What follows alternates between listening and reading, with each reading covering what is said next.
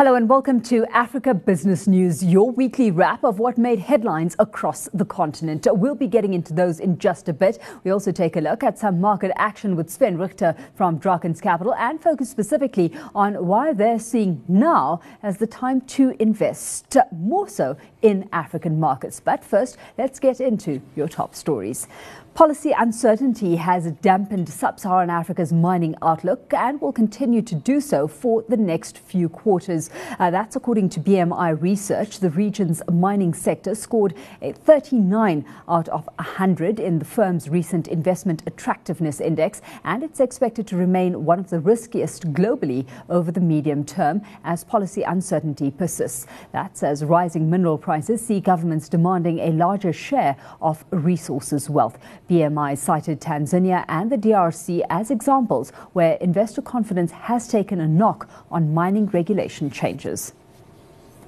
South Africa's growth prospects are improving. The World Bank's lifted the country's 2018 forecast to 1.4%, citing higher confidence levels and benign inflation. And while this represents some improvement from last year's 1.3% expansion, it's well below the average growth rate for emerging markets, which sits at 4.5%.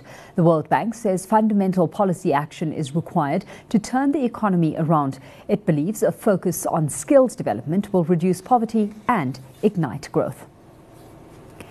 Uganda's plans to produce oil by 2020 are gaining traction. The country signed an agreement with a consortium which includes a subsidiary of General Electric to build and operate an oil refinery. Construction costs for the 60,000 barrel per day plant is pegged between 3 and 4 billion dollars and will clear one of the hurdles which has hampered the country's hopes of producing and exporting crude for over a decade. Kenya aims to refine uh, domestically and also export some of the oil via a pipeline through neighboring Tanzania, which is currently under development.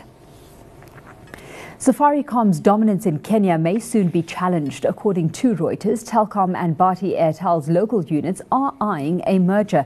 The two firms are said to be engaging on plans to share infrastructure and outlets. Analysts say if a deal does materialize, it holds significant savings potential for both companies and would allow it to effectively compete with Safaricom, which holds a near 72% market share. No further details have been provided, and the firms are yet to make a formal application to the telecoms regulator.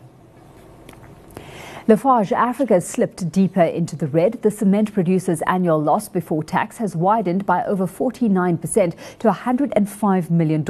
The African division of Lafarge Holcim says one off impairments weighed on its performance. The bulk of that is due to restructuring costs associated with merging its Nigerian operations and its loss making assets in South Africa. It's also cited project delays. The company's CEO, Bruno Beyet, says if the impairments were stripped out, Lafarge Africa would have turned a profit. Difficulties at its Ghana project has weighed on Group 5's half year performance. The firm, which operates in over 10 African countries, has slipped deeper into the red and reported a widening interim operating loss of $64 million. Group 5's blamed delays at Kpone due to unexpected weather conditions and delivery of key components. It's also cited retrenchment and abandoned contract costs. The group's total order book stood at $1.1 billion at the end of December. That's an 8% decline from the prior period. Well, straight after the break, we take a look at some of what moved African markets this week, so don't go away.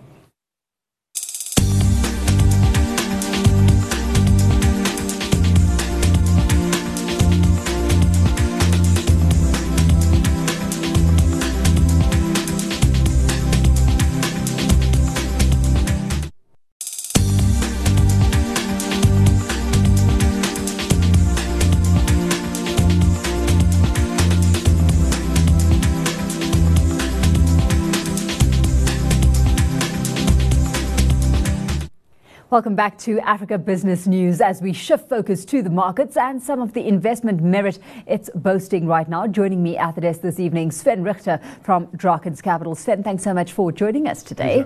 Given the increase in the African prudential investment limit for pension funds from 5% to 10% announced by Treasury and the current Rand strength, I guess, that we're seeing, some seeing this as an opportunity to gain or access exposure to Africa. To what extent are people really considering investing more in Africa as part of their diversified portfolios? Well, I think we have to look not just at the South African investors, but also international investors as well who want to, to gain access to Africa as well. And two things have happened. You know, the 5% to 10% in South Africa has meant South Africans have said, well, you know, that's getting to be quite a substantial portion of our portfolio. We need to have a view, yes or no, a bit more firmly than we had a view when we were 5%. percent mm-hmm. um, and at the same time, African markets are doing quite well. You know, we we saw sort of some, some weakness in those markets.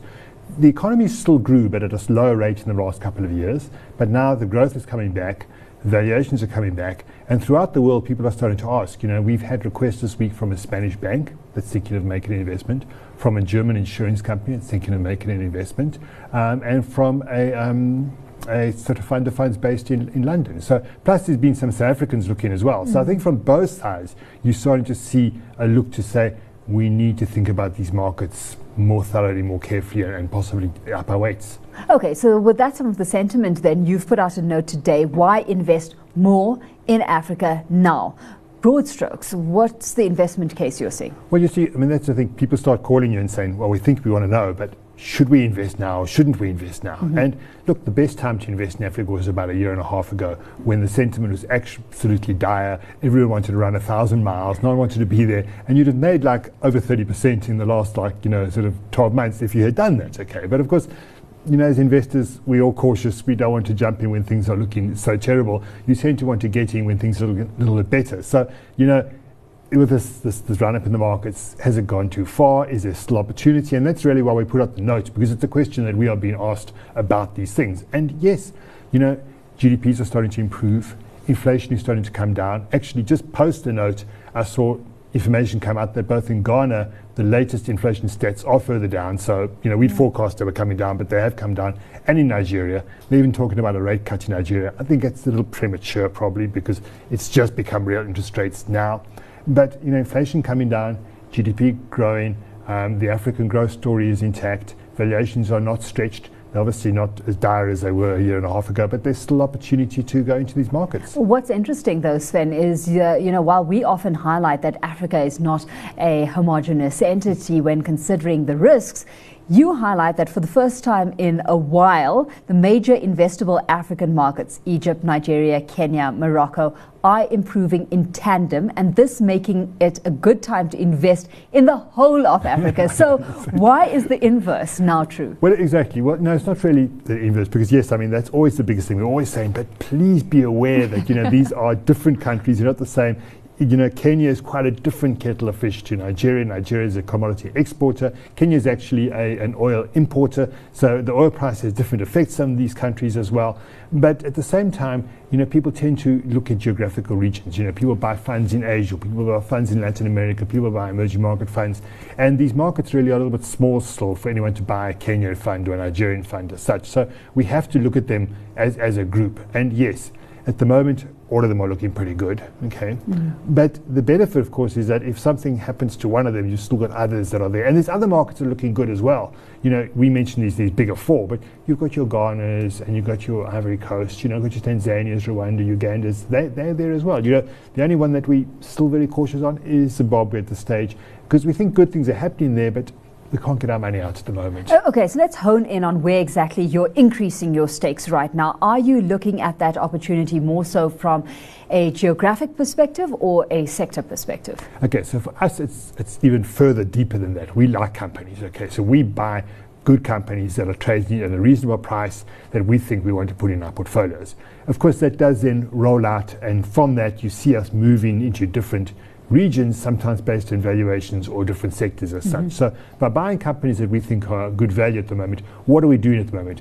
We're taking a little bit of Kenya because Kenya's run a little bit more. So Kenya well, we've seen some inflows at the moment, so we're not really taking off Kenya, but we're not buying as aggressively in Kenya as we would be with our inflows that we, we've seen. We're buying a bit more in Nigeria because that's interesting for us, and Egypt that's interesting for us. Morocco as well, and it's a good diversifier. But Morocco's always a bit expensive because you have that hot house effect of the money that, that's that's in Morocco. So, so where's more of our inflows going at the moment? More to Egypt and Nigeria than to Morocco and Kenya, and then then spread then then a small allocation spread out into the smaller markets as well. And uh, with that strategy, one assumes a lot of it is based on the fact that we still face a very dire liquidity challenge across African markets, yes. and so you'll focus on uh, the hubs more so than anything else. Well, exactly. It's just it's where we're driven because remember also we the you know the sort of while we run some segregated accounts where people give us different um, mandates as to how much liquidity they want based on what they want. The, the sort of the more if, if, you have a smaller allocation you want to put it to work, workouts, it, we we run it through an Irish investment vehicle, which is a UCITS daily liquidity vehicle. That means that every investment we have to do in mm. has to fill the daily liquidity bucket as such. So yes, that does sort of shift us a little bit around. But it gives people also some comfort and some safety knowing they have the UCITS regulations and they have that liquidity if they need to come out of those markets. Yeah, let's take a look very quickly at the currency scene because we've had this weakening trend persist over the last few years. The last 12 months or so, though, have seen currencies either trading very stably or improving against the US dollar. Do you see that being maintained? And of course, a key consideration here is the fact that we've seen foreign reserves uh, starting to improve and that providing somewhat of a buffer for that stability. Yes. So I mean, we, we think foreign reserves have improved. We've seen more exports of commodities, which means that these countries are exporting more, which is always good for your currency in those countries. So we definitely see stronger currencies going going forward. But remember, there's always two sides to the coin. So I think that we're going to see stable currencies from these countries, or you know, much more if we look at a basket of currencies mm-hmm. that they're against the fact that they've all strengthened against the US dollar specifically is also because we saw some US dollar weakness as well. So there's always two sides to it. So, so they might weaken a little bit to the US dollar if the US dollar strengthens again, but, but as a, if you look at a basket in the rest of the world, we think we're going to see them pretty stable. Well, let's leave it there. Sven, always a pleasure. Thanks so much for having joined us in studio this evening. Of course, Sven Richter is with Drakens Capital, and that's where we leave things with you for this week's episode of Africa Business News. We're back same time, same place next week. From me, Alicia Seckham, and the rest of the team, it's goodbye until then.